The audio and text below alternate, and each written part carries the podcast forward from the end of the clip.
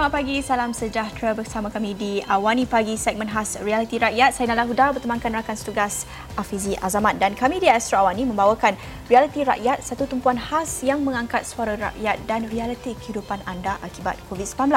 Untuk rakyat, anda boleh menghubungi Astro Awani dan untuk kepimpinan, Astro Awani akan memberi peluang kepada setiap wakil rakyat yang anda lantik untuk menyuarakan realiti di kawasan anda. Dan ekonomi juga penting oleh itu dari sekecil-kecil usahawan mikro sehinggalah ke perniagaan yang gedung besar ini platform untuk anda suarakan isu dan juga inovasi yang diperlukan. Dan setiap masalah, segala kegusaran kami bawakan di Astro ini. Tiada yang tertinggal dan tiada yang terpinggir. Kerana Astro ini prihatin, kekal di rumah kita jaga kita untuk hapuskan COVID-19. Segmen Realiti Rakyat hari ini bermula sekarang.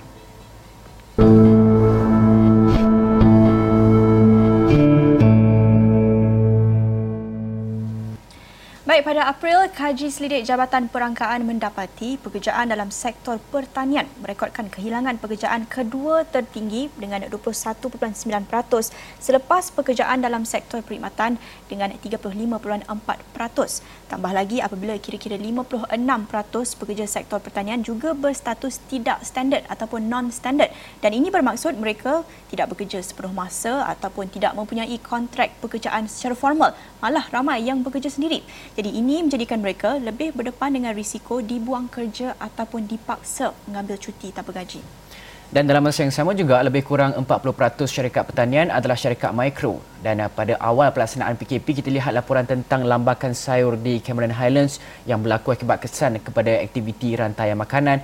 Jadi bagaimana untuk memastikan pengusaha dan juga pekerja sektor pertanian ini dapat menangani cabaran dan kelangsungan ketika PKPB ini masih berkuat kuasa serta pasca uh, PKP PKPB nanti dalam normal yang baru dan untuk itu kita bersama dengan Profesor Madya Dr. Nur Sidaman Ketua Jabatan Teknologi Pertanian UPM dan Syarizal Denci Pengurus DNH Plantations Kundasang. Assalamualaikum selamat pagi kedua-dua pimpinan kita. Assalamualaikum. Selamat pagi. Assalamualaikum. Okey, pertama kali saya nak terus pergi kepada Syarizal iaitu Syarizal boleh ceritakan bagaimana perusahaan uh, Encik Syarizal, Encik Syarizal terkesan akibat daripada PKP ini? Mungkin dari sudut pendapatan sebelum uh, ketika pelaksanaan PKP itu ada perbezaan-perbezaan yang tertentu? Boleh ceritakan keuntungan bulanan sebelum PKP macam uh, dianggarkan berapa? Kemudian ketika PKP berapa kerugian yang boleh uh, Encik Syarizal kalau uh, boleh kongsikan? Oh, uh, untuk pihak kami kami uh, macam yang saya cakap sebelum ini uh, 30% uh, penjualan sayur-sayuran kami adalah bergantung kepada uh, ekspor ke Brunei atau Sarawak. So bila PKP dilaksanakan um, bila PKP dilaksanakan jadi kami ada masalah untuk memasarkan sayur-sayuran kami ke Brunei dan Sarawak. So bila uh, itu berlaku ber, kami ada kemerosotan dari segi jualan dalam 30 30% daripada jumlah jualan sebelum PKP. So uh, secara dasarnya begitulah yang kami lalui uh, untuk musim PKP ini. Dan sejak uh, fasa pertama PKP dimulakan pada Mac dan juga sekarang ini kita berada dalam PKP B bersyarat pula pada ketika ini uh, ini telah pun membenarkan lebih banyak kedai makan dibuka dan orang ramai pun uh, semakin ramai ada di pasaraya berada di kedai dan sebagainya. Jadi mungkin ini ada impak kesannya kepada permintaan semakin menaik dan juga mungkin isu logistik juga semakin stabil. Jadi bagaimana perbezaan uh, bermulanya PKP sehingga sekarang? Uh, buat masa sekarang um, bila sudah dilonggarkan uh, pergerakan um, semua keadaan sudah uh, mula untuk recover. Cuma um, uh, akibat kesan aftermath daripada sebelum ni punya pelaksanaan PKP banyak sayur-sayuran yang rosak. Uh, jadi produktiviti itu yang kurang. Walaupun um, dari segi sekatan sudah banyak yang dilonggarkan tapi produktiviti di kebun lagi yang baru ingin mula semula, baru ingin mula menanam balik. Um, walau, walau bagaimanapun kami sekarang sudah mula memasarkan semula lah sayur-sayuran kami ke uh, luar Sabah, uh, terutama Sarawak dan Brunei. Hmm.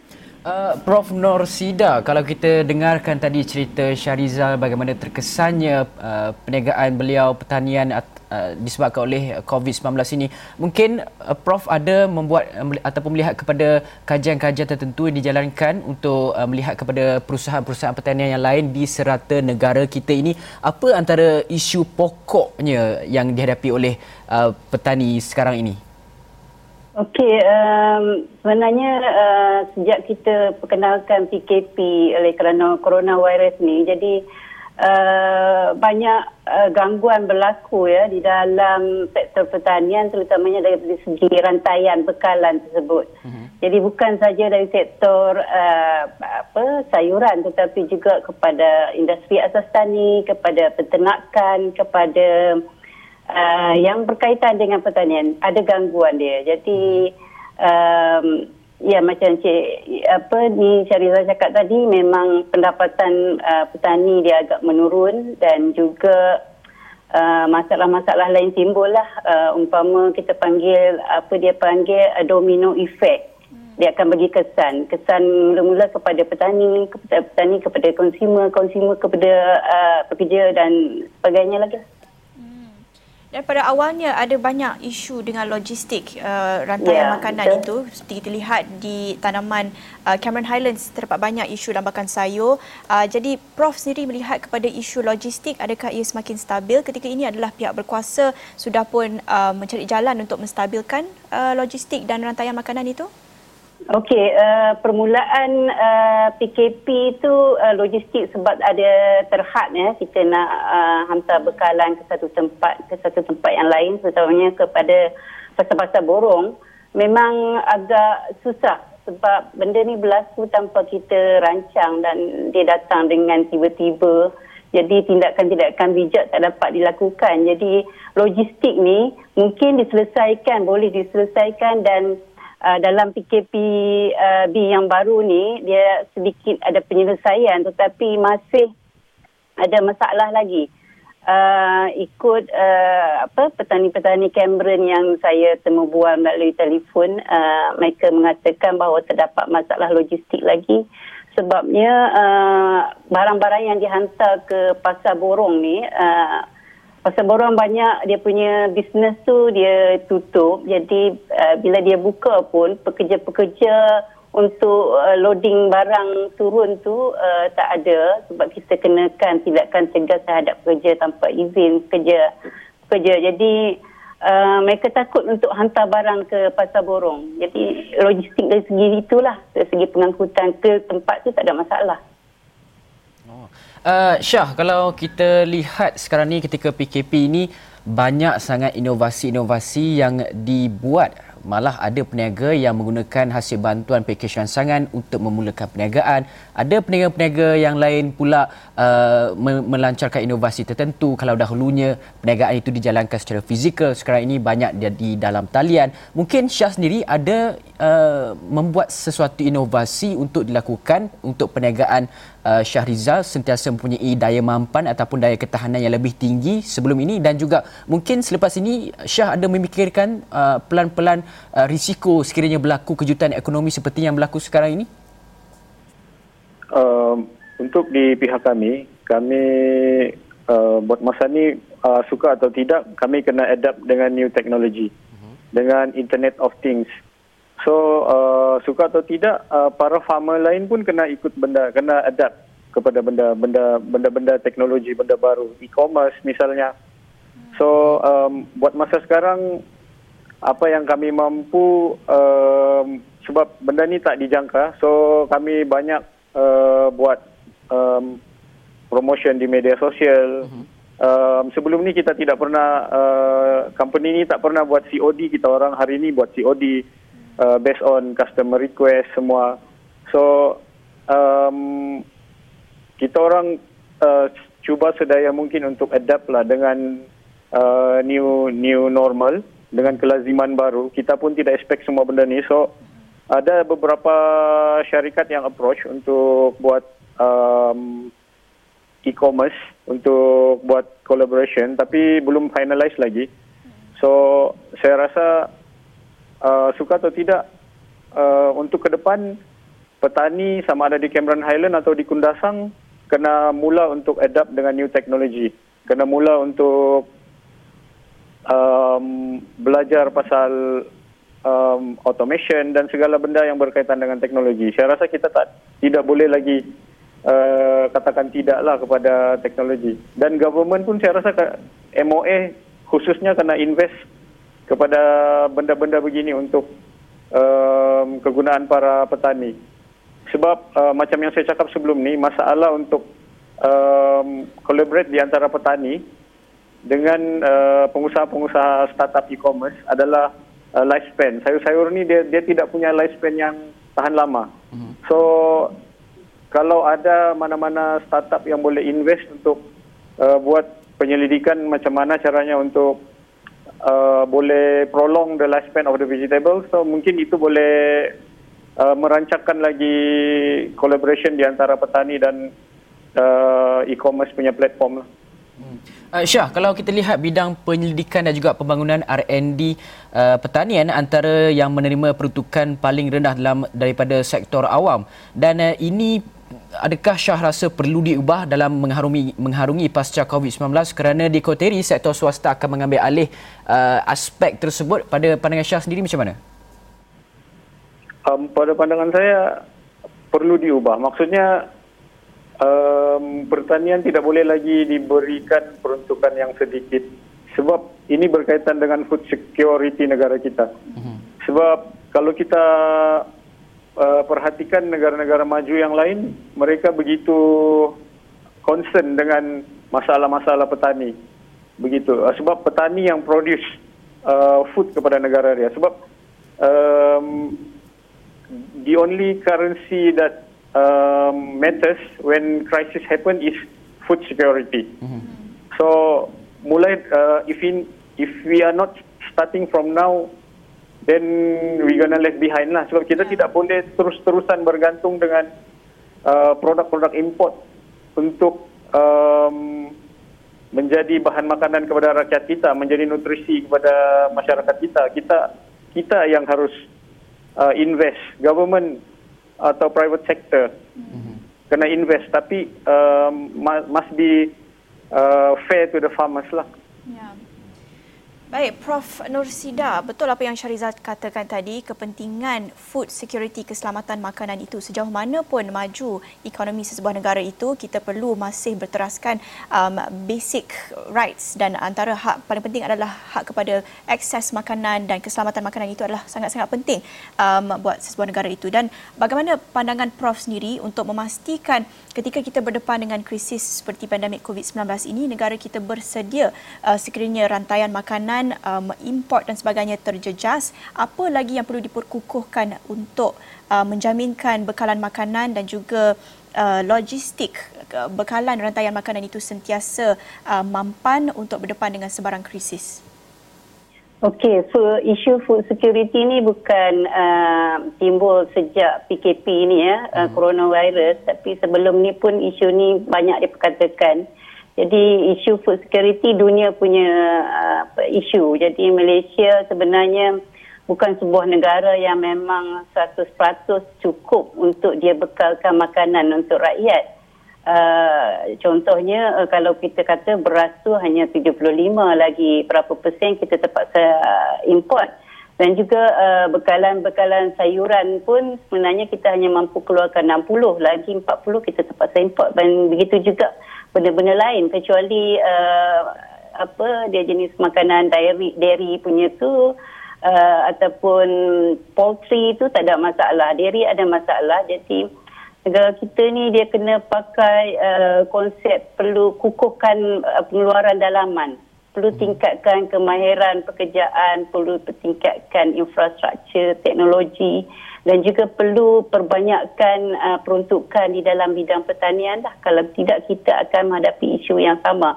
Walaupun uh, ada pandemik ke ataupun epidemik ke kita tetap akan menghadapi uh, masalah isu uh, security makanan ni lah jadi pastikan tiga bulan kita ada simpanan makanan yang mencukupi untuk kita bagi uh, makan kepada rakyat kita lah.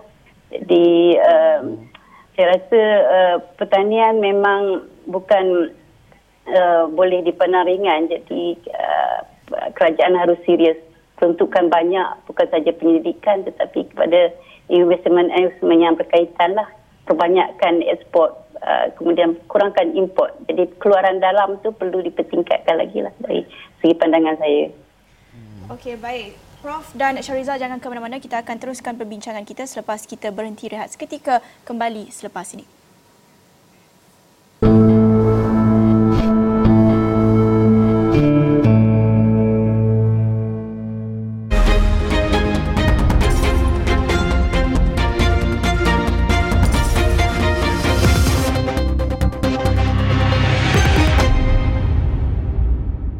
Anda masih menonton Awani Pagi segmen Realiti Rakyat membincangkan mengenai uh, kelangsungan para petani khusus kepada industri pertanian itu sendiri ketika menghadapi cabaran Perintah Kawalan Pergerakan PKP akibat daripada COVID-19. Saya nak terus kepada uh, Syahrizal. Syahrizal, kalau uh, kita lihat sekarang ni ada terdapat laporan bahawa golongan petani muda banyak uh, mula menunjukkan minat terhadap pertanian industri pertanian ini. Dan Syah sendiri yang uh, apa berada dalam industri pertanian ini, bagaimana Syah melihat kepada uh, teknologi ataupun peralihan uh, perniagaan itu kepada industri 4.0? Adakah sektor pertanian ini apa yang menyebabkan kekangan berlaku untuk bergerak beranjak daripada uh, tiga industri 3.0 2.0 kepada industri 4.0 dan sekarang ini mungkin uh, ramai golongan petani di luar sana yang sangat-sangat uh, memikirkan soal kos yang tinggi untuk beralih kepada uh, model perniagaan yang baru dan mendepani cabaran PKP ini. Mungkin Syah ada pertimbangan yang ataupun pendapat yang boleh diutarakan um, pada pendapat saya kalau kita ingin beralih ke industri revolution 4.0 um, kita kena bermula dengan perbaiki basic infrastruktur yang kita ada. So uh, secara jujur uh, rata-rata kebun yang ada di Kundasang mempunyai sistem irrigation yang tidak teratur. Uh, tidak mempunyai akses jalan yang proper. So kalau basic infrastructure kita tidak upgrade, so macam mana kita mau move ke industrial revolution 4.0? Most of uh, farm in Kundasang tidak ada access to electricity. So kita imagine uh, without electricity, we survive with solar panel, with everything, but it's still not enough to for us to move towards a uh, type of farming yang using machineries, using automation, mm-hmm. using um, uh, new technology, uh, apps and so and so on. So itu antara kekangan lah bagi saya. Tapi um, kami tidak mau anggap itu sebagai satu kelemahan untuk terus maju lah. Mm-hmm. We try our best juga untuk um, automate things to to adapt with uh, IR 4.0. Mm-hmm. Tapi still kekangan-kekangan basic infrastructure ni bagi saya uh, memang amat susah lah. Saya tidak berapa faham macam mana di Cameron Highland. Mungkin di Cameron Highland dia lebih maju. Atau di Kuala Langat misalnya saya pernah nampak mereka um, operate farm menggunakan apps. Um, tapi untuk kundasang, peringkat kundasang saya rasa um, memang itu antara kekangannya, basic infrastructure. Ya. Kita tidak punya sistem irrigation yang bagus, tidak punya jalan raya akses yang betul-betul proper dan electricity pun ada tempat yang tidak dapat. So kita bergantung kepada uh, sistem solar dan juga uh, menggunakan electric uh, machine uh, generator. So bagi saya um, kalau kita betul-betul serius nak go for IR 4.0, kita kena start from now um, provide a better infrastructure to to our farmers because if we not improvise our basic infrastructure, how can we expect us to adapt with the new technology when even basic kita tidak ada kan? So hmm. itu saya rasa saya punya pendapat lah. Ya, Syarizal, eh, bercakap tentang infrastruktur itu mungkin melihat kepada uh, solusi penyelesaian jangka masa panjang tapi buat masa ini untuk jangka masa pendek lihat kepada mungkin uh, pengusaha-pengusaha petani lain yang uh, mikro uh, mungkin ada yang sudah pun gulung tikar dan uh, kita nak cakap tentang bantuan yang telah pun diumumkan setakat ini.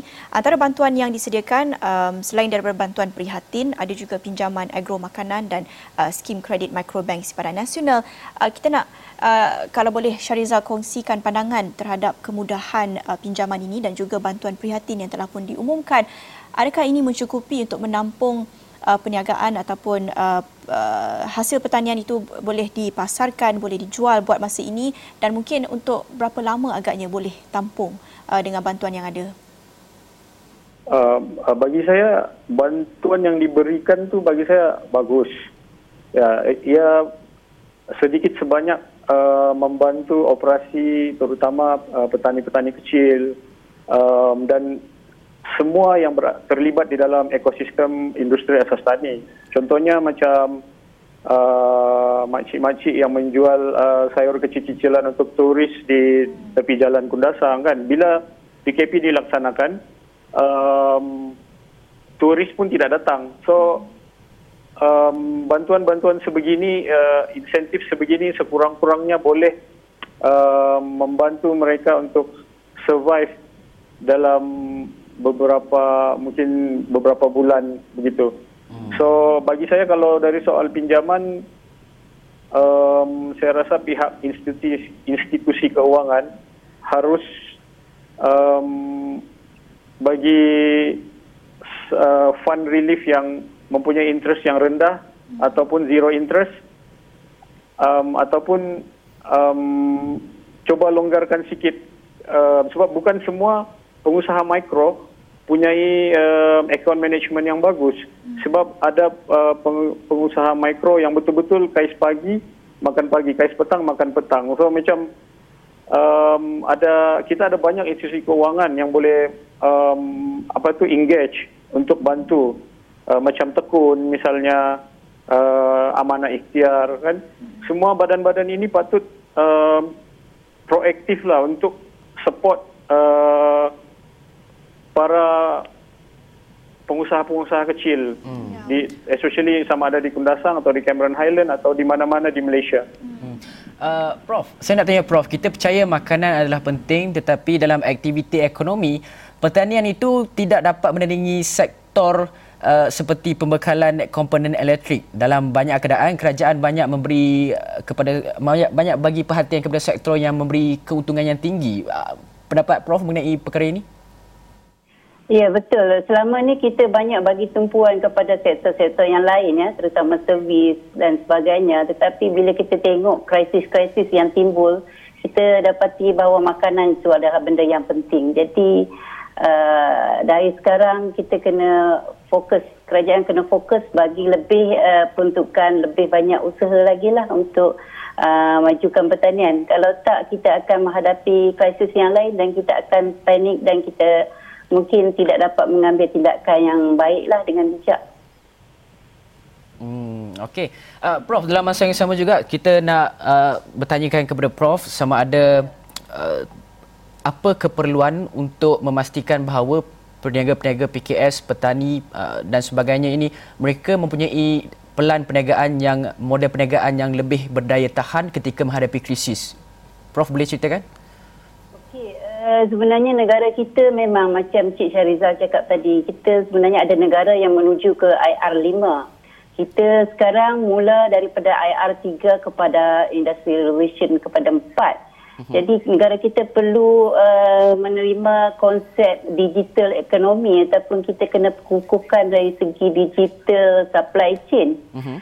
Jadi uh, macam mana um, uh, soalan tadi dia macam uh, kita kena ready banyak um, hmm. apa tadi uh, soalan tadi uh, uh, kita nak apa uh, bekalkan apa uh, peniaga PKS ataupun pekebun-kebun ni dengan inilah ya. uh, bantuan-bantuan yang nak kita berikan. Hmm. Okey, baiklah. Terima kasih banyak Prof dan juga Syah atas ya. segala pendapat yang kita utarakan sebentar tadi pembincangan kita. Kita harapkan ramai uh, petani ataupun uh, peniaga di luar sana itu dapat mengambil sedikit sebanyak uh, perkara-perkara yang kita bincangkan uh, sebentar saja tadi. Kita berterima kasih kepada kedua-dua panel kerana berkongsikan pendapat dan sebagainya. Baiklah, Awani Pagi segmen Reti Rakyat berakhir di sini saja. Sekian daripada kami di Awani Pagi. Saya Hafiz Zaman. Dan saya Nala Huda. Terima kasih menonton. Kita jumpa lagi.